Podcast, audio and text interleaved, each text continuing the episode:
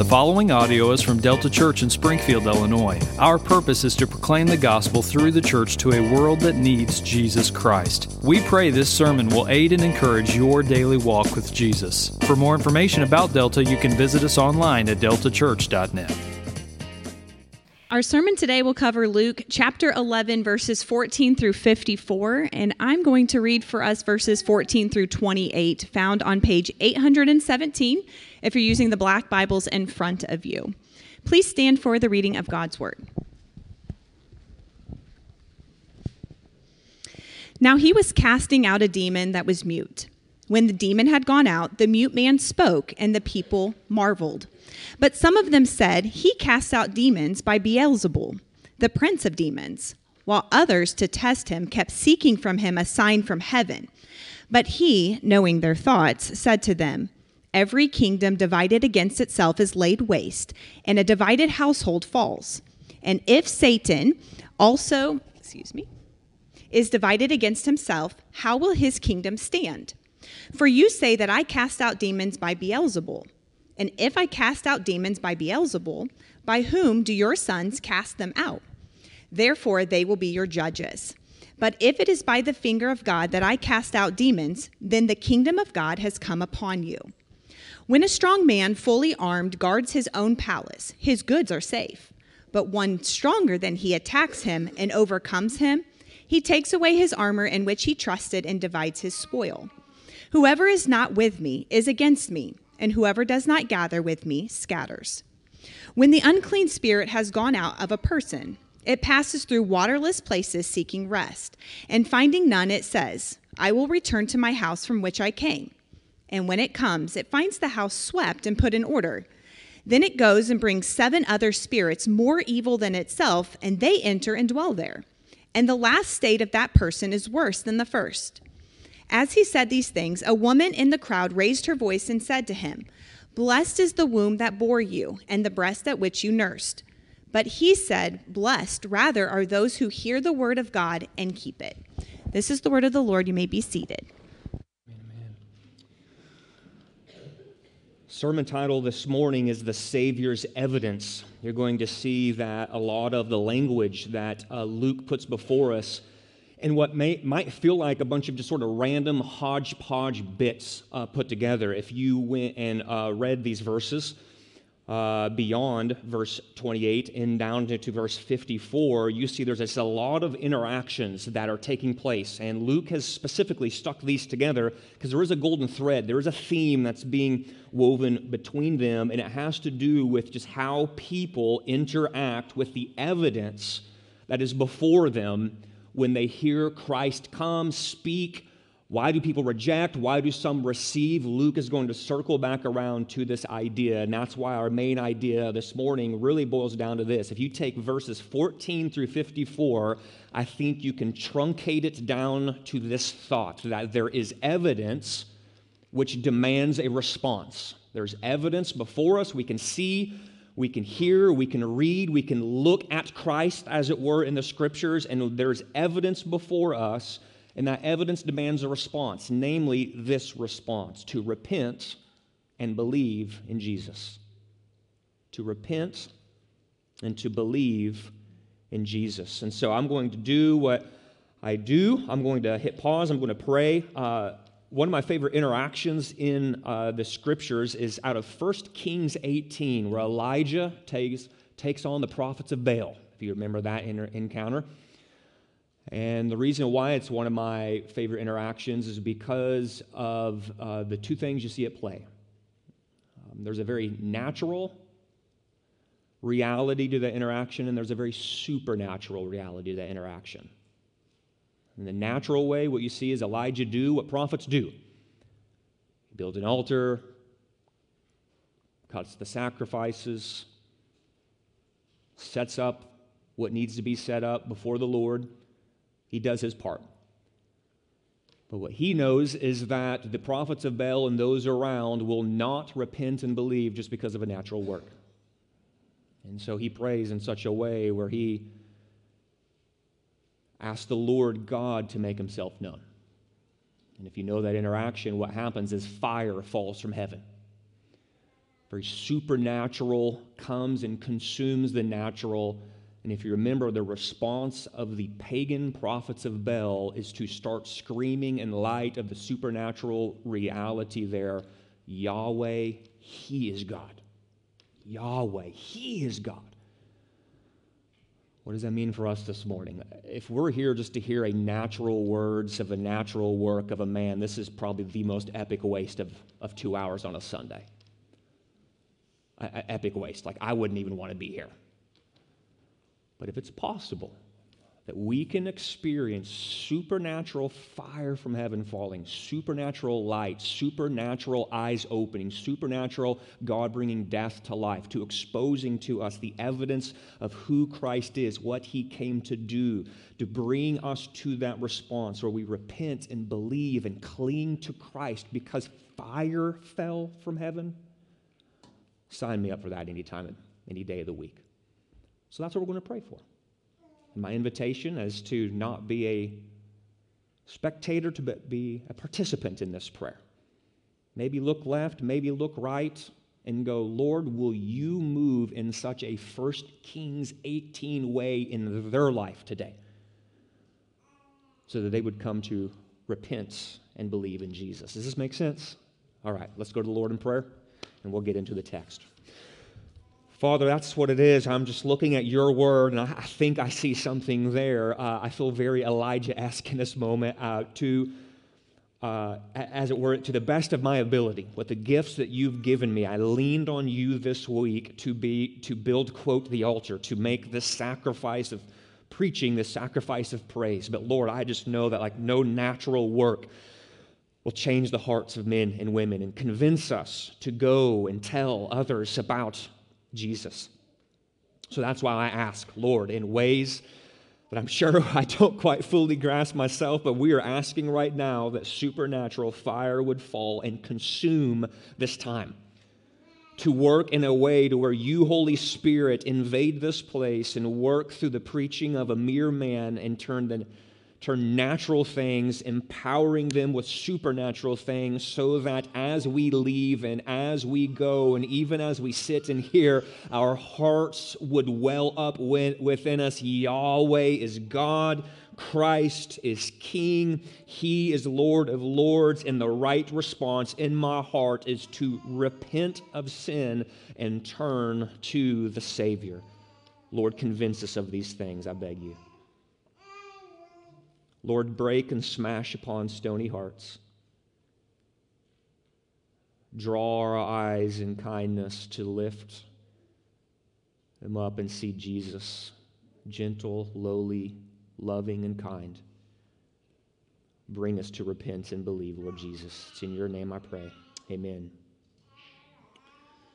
Here's a fistful of questions I think that will get us moving in the right trajectory here. We've got a lot of ground to cover today, and so I'm going to be flying high in some of them. Uh, like there's probably easily three sermons within this text, um, but I'm not going to burden you with three full length sermons smashed together here, so we're going to trim these down.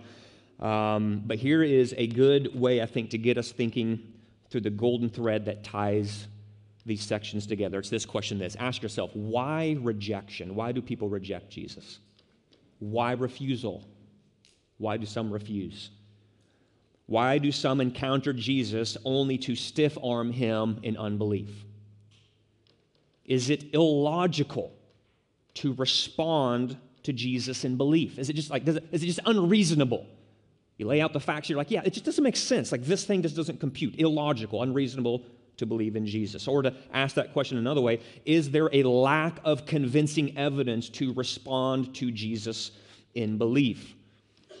In a section that you remember from last week that deals very specifically with discipleship, pursuing Jesus, and that quiet, unseen, hidden growth of the kingdom. This section we find ourselves in, Luke presses pause in order to answer these kinds of questions. He's going to pull this thought off the back burner, bring it to the front burner, and encourage us to wrestle with these things because, as is evident in our text this morning, not everyone who sees the works of Jesus and not everyone who hears the words of Jesus, they don't, they don't respond to Jesus. with that denying, dying followership that he calls for.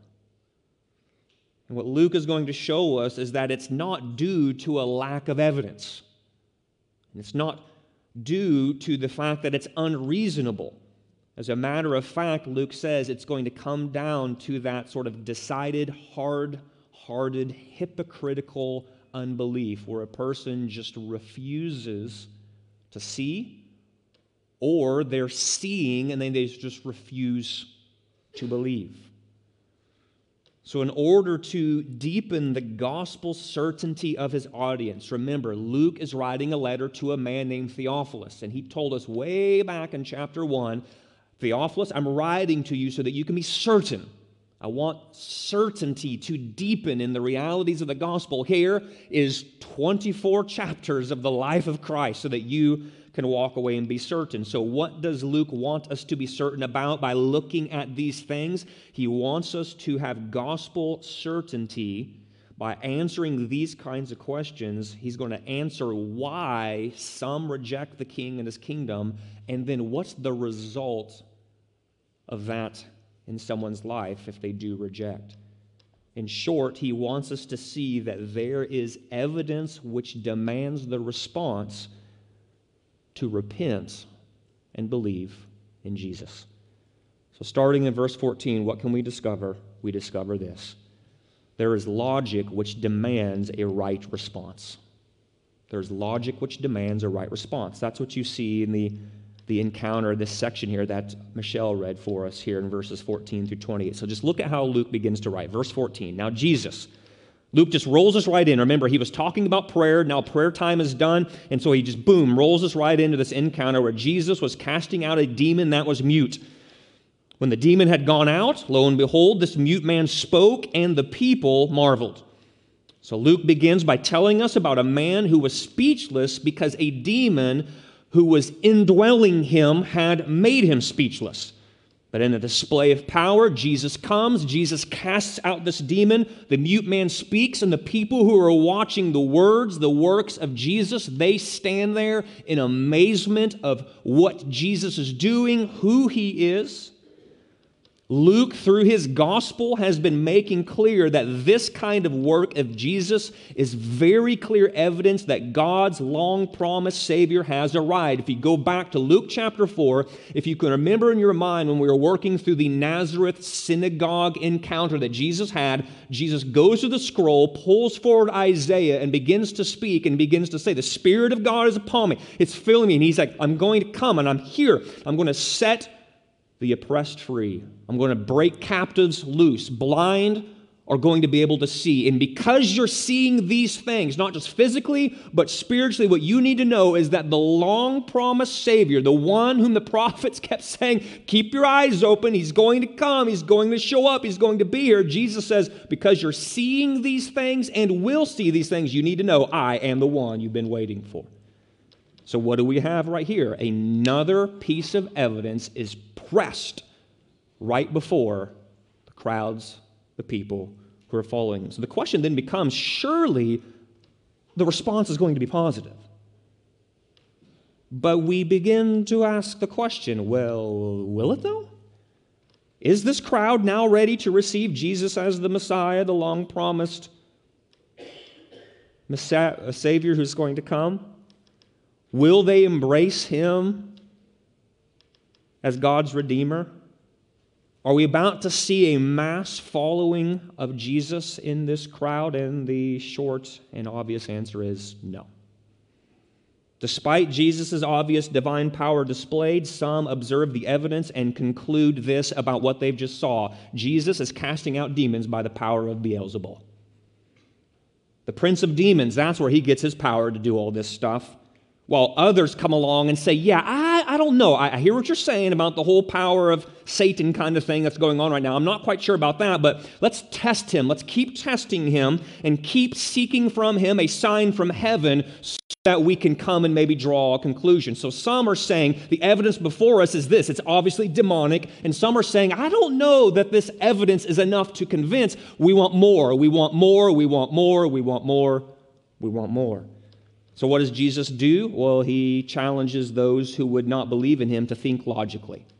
That's what you see starting off in verse 17. Jesus is going to give two very strong refutations to those Beelzebul accusations that are coming against him.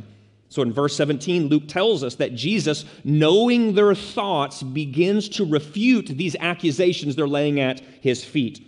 First, he lays out a very simple truth there in verse 17. Every kingdom divided against itself is laid waste, and a divided household falls. This is just a universal truth. You just need to know this that if an army goes to war and that army turns around and begins to wage war against itself, that army is going to decimate itself. But that's not the way that works. People, people don't think in that way.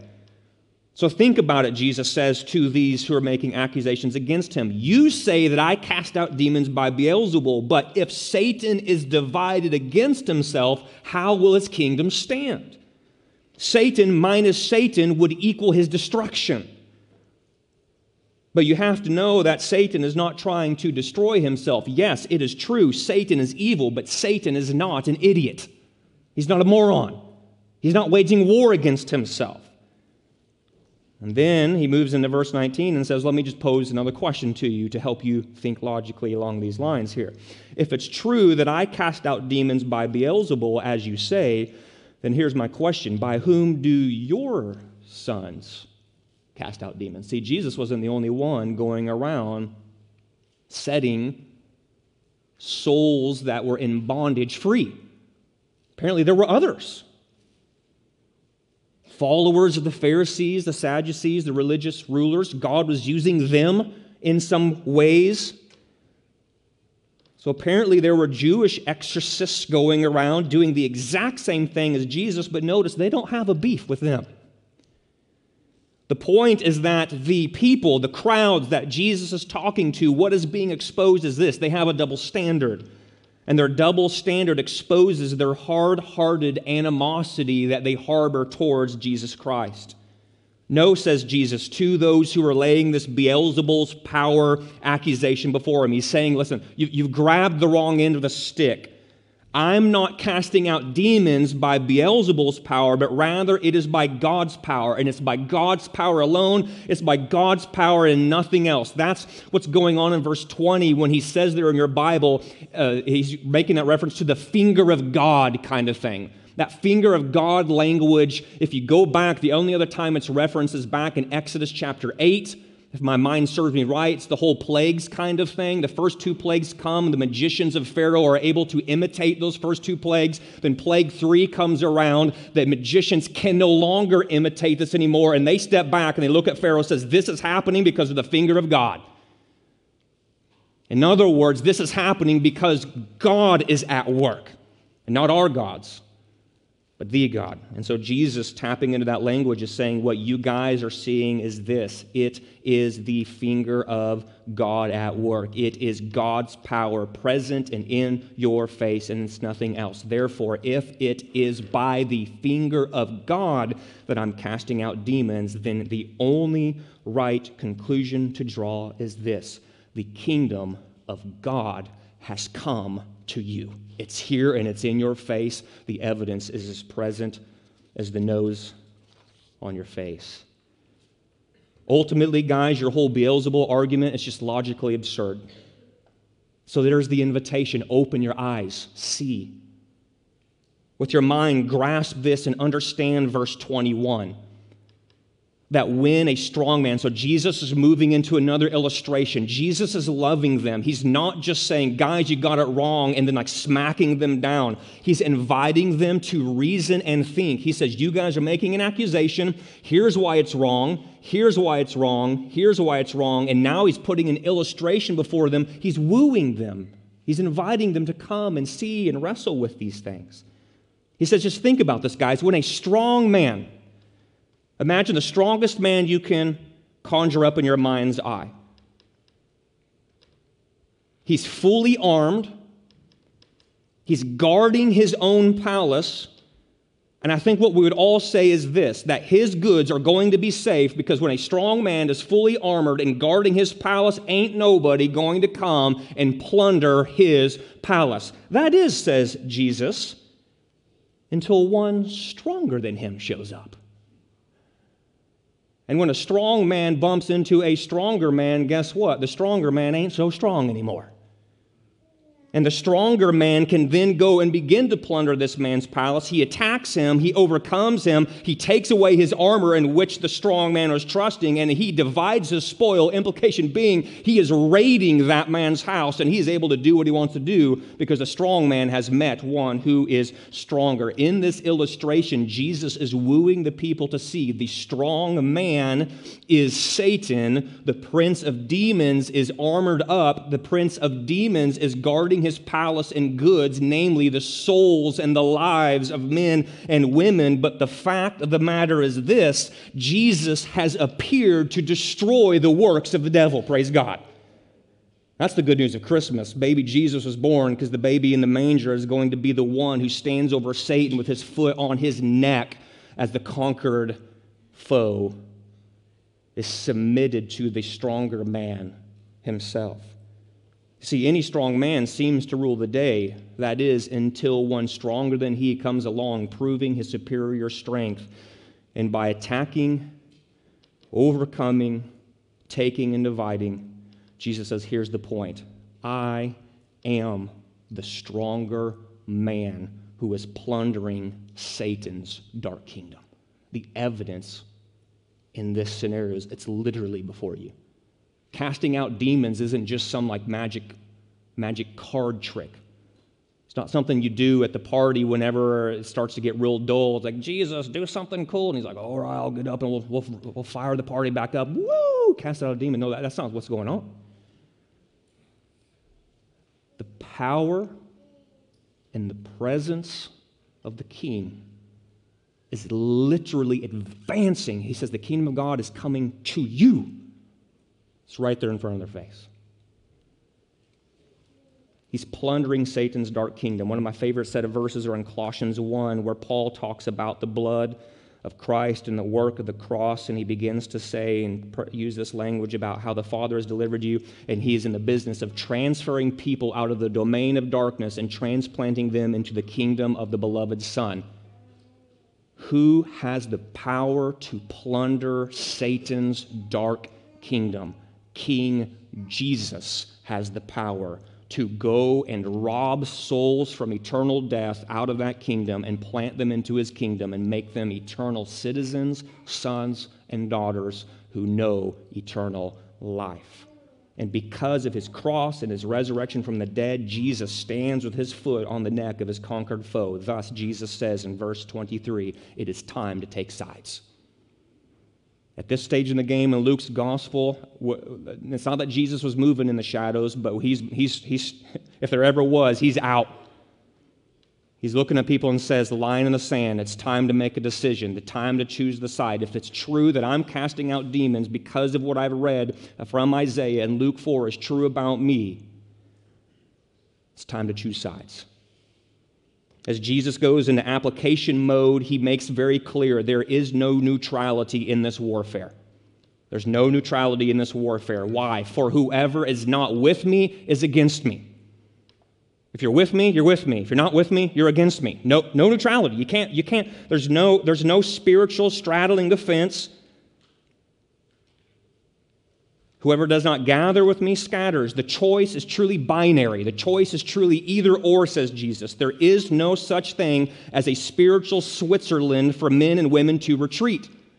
We can't just move to some spiritual island called Switzerland and be like, yeah, I'm not for or against Jesus and I'm really okay. Jesus says, no. If you're with me, you're with me. If you're against me, you're against me. If you're not quite sure what you're doing or if you're not quite sure where you land, then you're actually still even against me. No decision is still a decision, is what he's saying.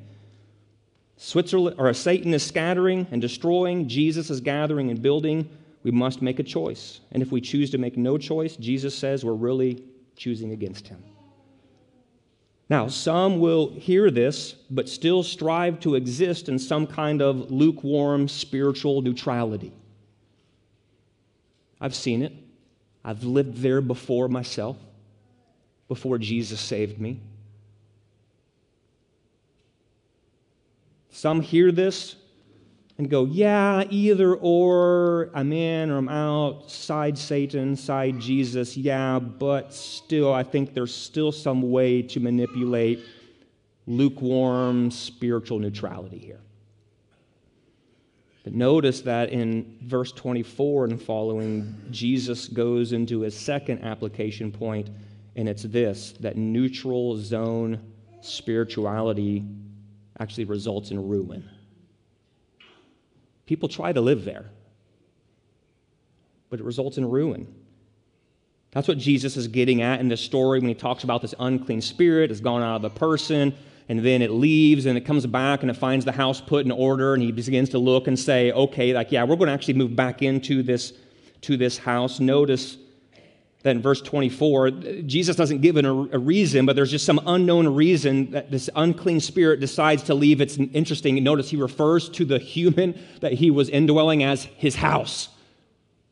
The demon says, This was my house.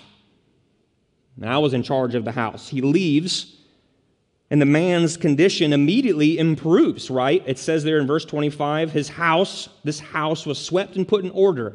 But notice that just like nature abhors a vacuum, spiritual vacuums can exist. A spiritual vacuum unfilled with commitment to Jesus leaves itself open to spiritual ruin. And notice this is exactly what happens to the person in Jesus' illustration. The idea is that while he was indwelt, occupied, so to speak, in enemy territory, this unclean spirit in the illustration Jesus is using to drive home this idea of no neutrality when it comes to this warfare of King Jesus or Prince Satan is that when Prince Satan and his minions like vacate a place, when that person finds himself in that space, yes, it might be good for them for a bit, but if that vacuum that's left behind, so to speak, does not get filled with commitment to Christ, obedience to Christ, submission to Christ, repentance of sin, and turning to salvation in Christ alone, that believed neutrality will actually result in the ruin of that person. The unclean spirit returns with seven other spirits more evil than itself, and Jesus says the last state of that person was worse than the first. So Jesus is just giving an application point there, saying, guys, like I'm, I'm pressing you to not live in the realm of neutrality. Because there is no neutrality. And unbelief might lead you to believe that it is okay that you are neutral. I'm not really, I don't really, I'm, I'm definitely not pro Satan, but I'm not pro Jesus either. I'm just going to ride in the middle. And Jesus says, no, the fact that you're not pro Jesus means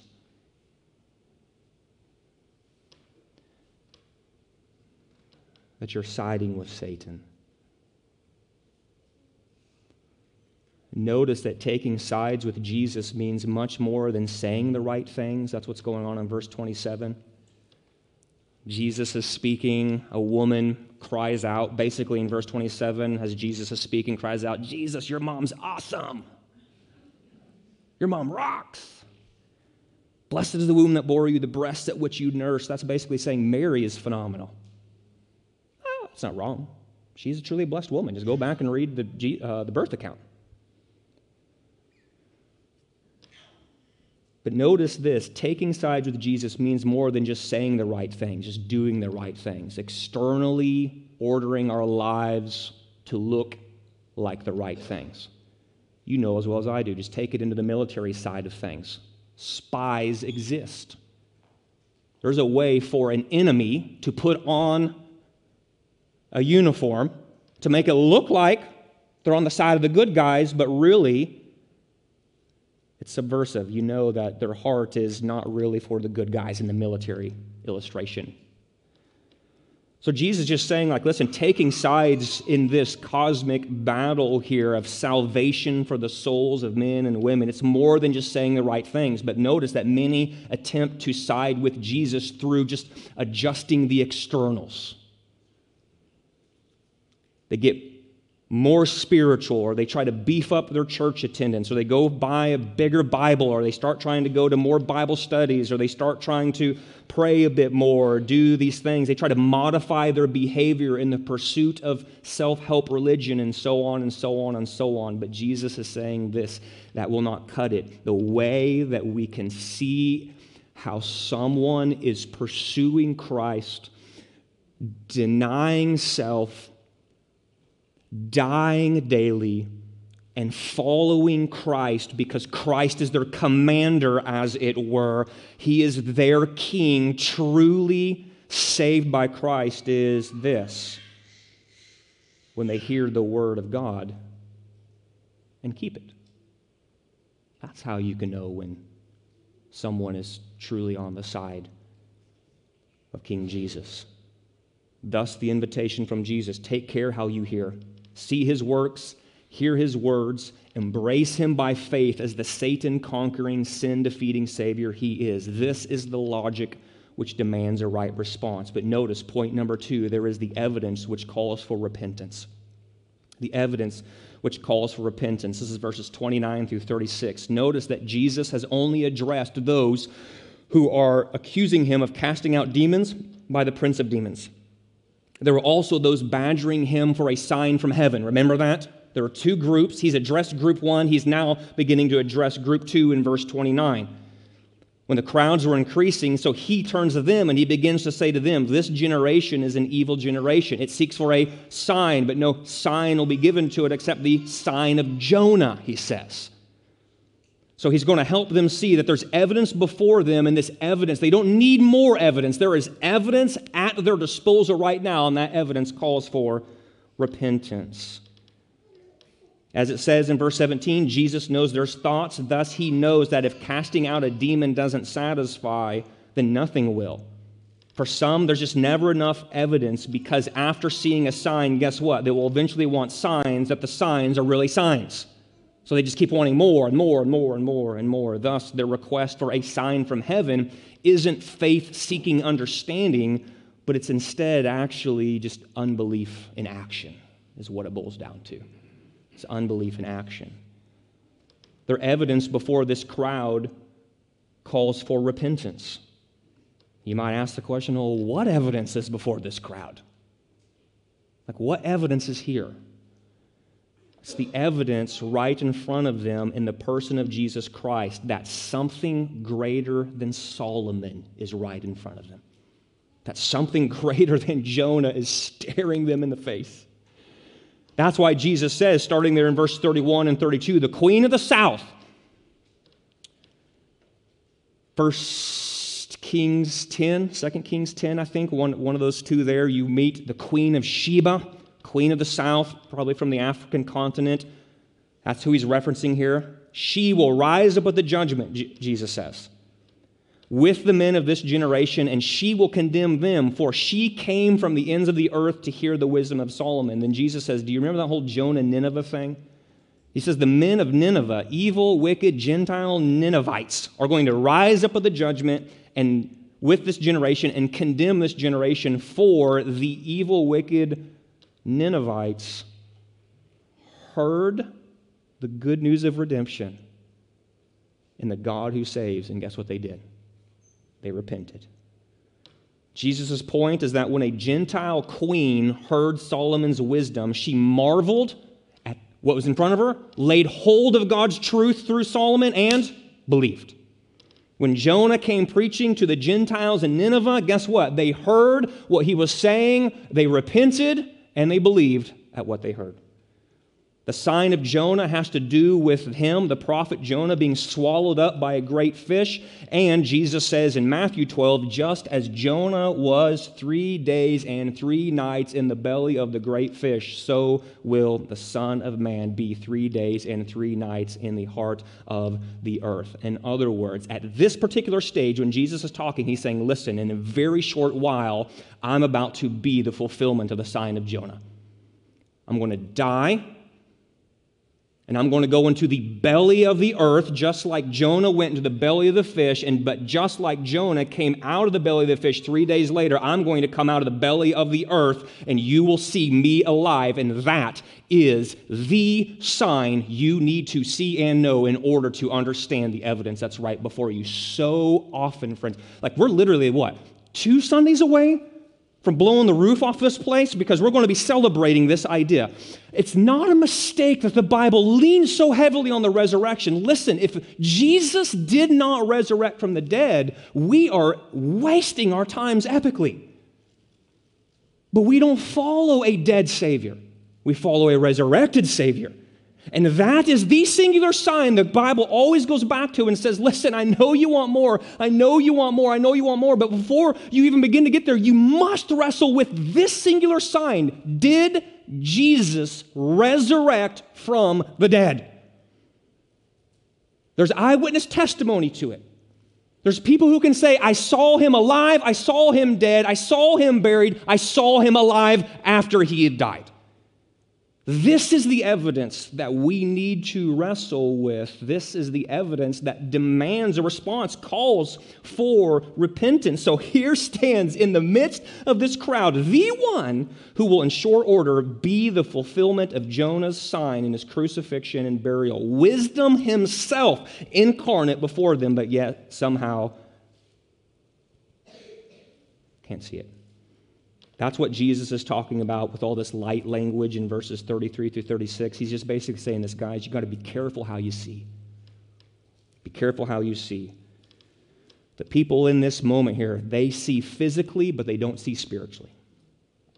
And it's their spiritual blindness that has them standing like a physical blind man in the noonday sun. If you've ever seen someone physically blind standing in the noonday sun, what are they? They are surrounded by light but still can't see. Some of us here this morning are like the physical blind man standing in the noonday sun, surrounded by the light and life of the Lord Jesus Christ, surrounded by the light of the evidence in Scripture, surrounded by the light of the gospel of a resurrected King and yet blind.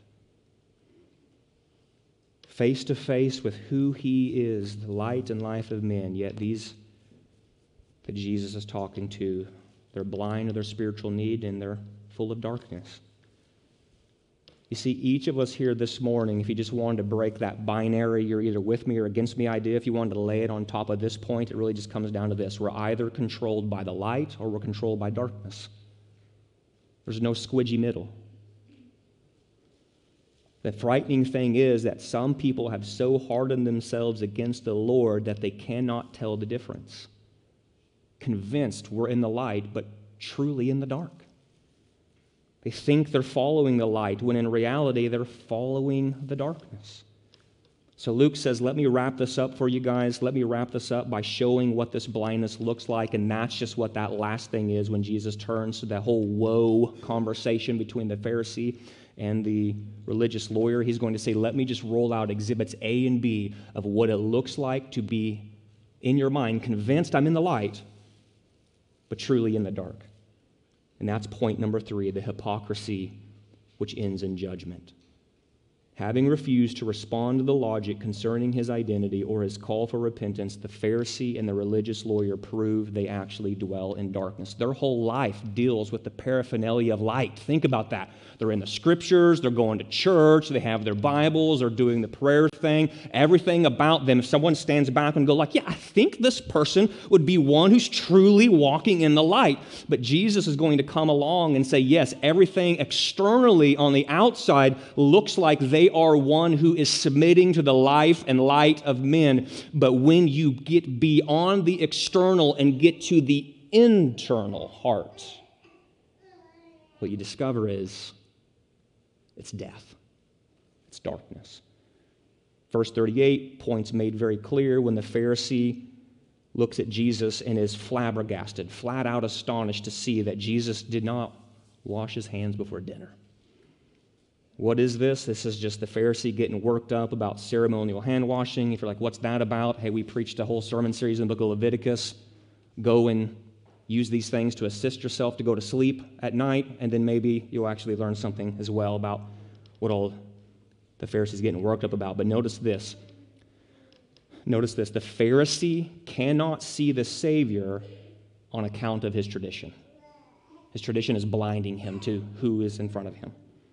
His hyper focus on the external is blinding him to the internal. In other words, he is happy to be all about cleanliness of hands and cups, but internally, spiritually, he's full of greed, wickedness. He's dead in sin. The Pharisee's basic error, was this he was thinking that right standing with God was only a matter of external actions. And here was the problem. Not only was the Pharisee leading himself astray with his thinking, but his hypocrisy was actually leading others astray as well. Thus, with brutal honesty, Jesus pierces his darkness with pronouncements of woe. W O E, woe. What is this? These are pronouncements of, of judgment. Notice this isn't Jesus. Listen, listen to me here. Like, if you haven't paid attention to nothing, I, I promise we're like five minutes out. I, I'm asking you to tune in. Listen to this. When you hear Jesus make his pronouncements of woe, don't picture in your mind's eye some sort of like Grinchian, curled up, gleeful, like screwing people to the stick and post, and he just loves it. Man, he's fist pumping because he's punking these people out. Don't have that image in your mind.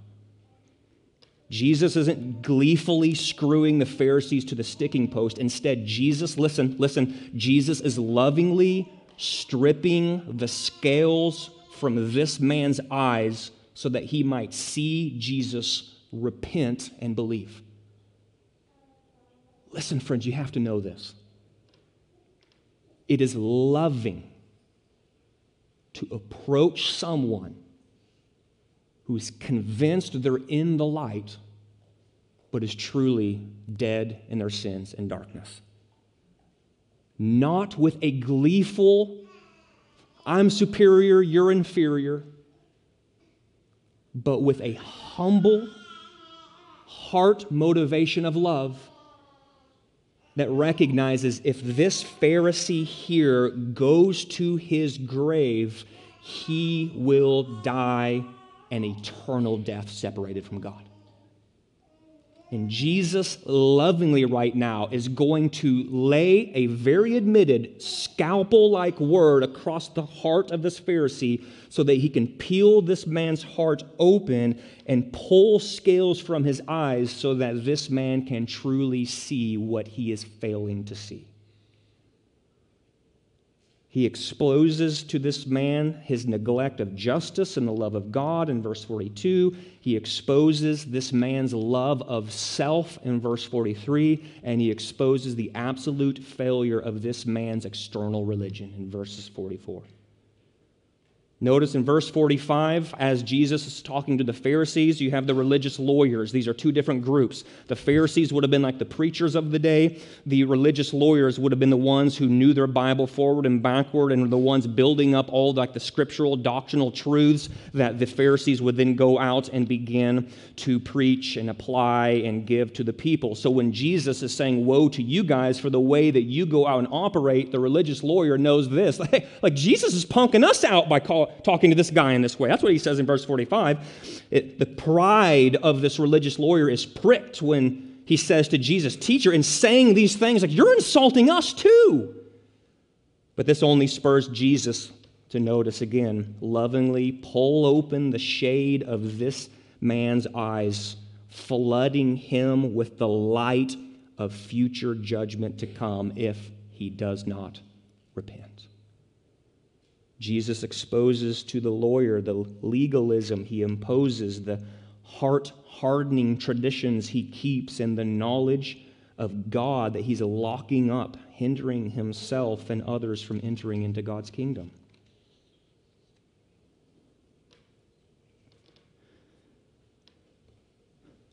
And it's at this stage Jesus pronounces the woes and then he is done. It's at this stage that the Pharisee and the lawyer stand before Jesus in probably one of the most enviable positions that anyone could ever be. Enviable positions. And you're sitting here saying, How in the world can the Pharisee and the lawyer on the receiving end of woe, woe, woe, woe, woe, woe be in an enviable position? Answer comes down to this I say enviable because Jesus was loving them in this moment. In love with their souls, Jesus is speaking like this. The pronouncement of judgment to come was true, Jesus is saying. You will be on the receiving end of eternal death, but only if you unreasonably respond wrongly to the evidence before you. So people build up barriers and blockers to Jesus all the time. Jesus, in six pronouncements, came and said, Blockade one, removed. Blockade two, removed. Blockade three, removed. Four, removed. Five, removed. Six, removed. And now, in a sense, they're standing sort of naked and unashamed before Jesus, and they have this choice sort of before them. Are, are, now they can see clearly, like, what is he going to do? What are they going to do? Are they going to, having been stripped down to no more things to hide behind, are they going to repent and believe and fall on their knees and say, What must I do to be saved? Or will they quickly go, build the walls right back up? Stiff arm and say, don't want this, and go the other way? Having been exposed, are they going to repent and believe in Jesus for eternal life, or will they harden their hearts into deeper and further callousness? You guys know the answer. In their enviable position, Luke tells us in verse 53 they chose the latter. They begin to press Jesus hard, provoke him to speak about many things, lying in wait for him to catch him in something he might say. But can I say this to you this morning? If you're here this morning and external religion has failed you, trying to play the Pharisee game has failed you, trying to play the churchy game has failed you Trying to play the Christianity game has failed you. Trying to be the I'm a good person has failed you. Trying to put on a show for others so others will think of you in a certain way as it relates to Christianity kind of stuff has failed you. Know this it has failed you and it should fail you and Jesus is talking to you right now, saying you weren't meant to find salvation in any of those things anyway. So don't go and try to anchor your hope in something else that will fail you. Come and anchor your hope of salvation on me, who is the life and the light of men. You too are in an enviable position this morning. How will you respond to the evidence? That is before you. If your eyes are being opened to see your need for Jesus, if there was something like what I just said there, you're like, yeah, like the Jesus game, the churchy game, like the community group game, the like I'm trying to put on this performance kind of game. It is tiring, it is boring, it is duty, it is not delight. I do not want anything to do with this I would say, I agree with you. I don't want anything to do with that. But if your eyes are beginning to see, like, is, is there a better way that maybe I've missed? And it's just collapsing on Jesus alone? I would say that is worthy of your pursuit. And the way that you're even able to see this right now is because Jesus is opening your eyes to see it. So thank God for opening your eyes to clearly see your need for Jesus, and then to respond with the only right response repent of sin and turn to Jesus for salvation. Amen? Amen. All right, let's pray.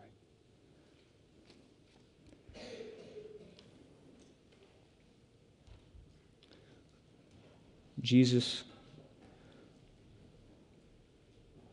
I've spoken words, but the mere words of men are pretty impotent apart from your empowering. And so, Lord, if there was truth spoken from what I've said, Lord, I'm asking you to pierce the hearts. Lord, I can only assume that in a room like that we find ourselves in, that there are some here today who are struggling with belief. May have drawn the conclusion that while I am near to the things of Christ, I'm actually decidedly far. Don't want anything to do with belief blind maybe to the things of true joy and salvation. Lord, I, I, I cannot convince. I do not have that power, but I'm begging you in your kindness to pierce hearts. Holy Spirit, I'm asking with vice grip conviction that you would lay hold of hearts this morning and turn the hearts and minds of men and women to salvation in Jesus Christ alone.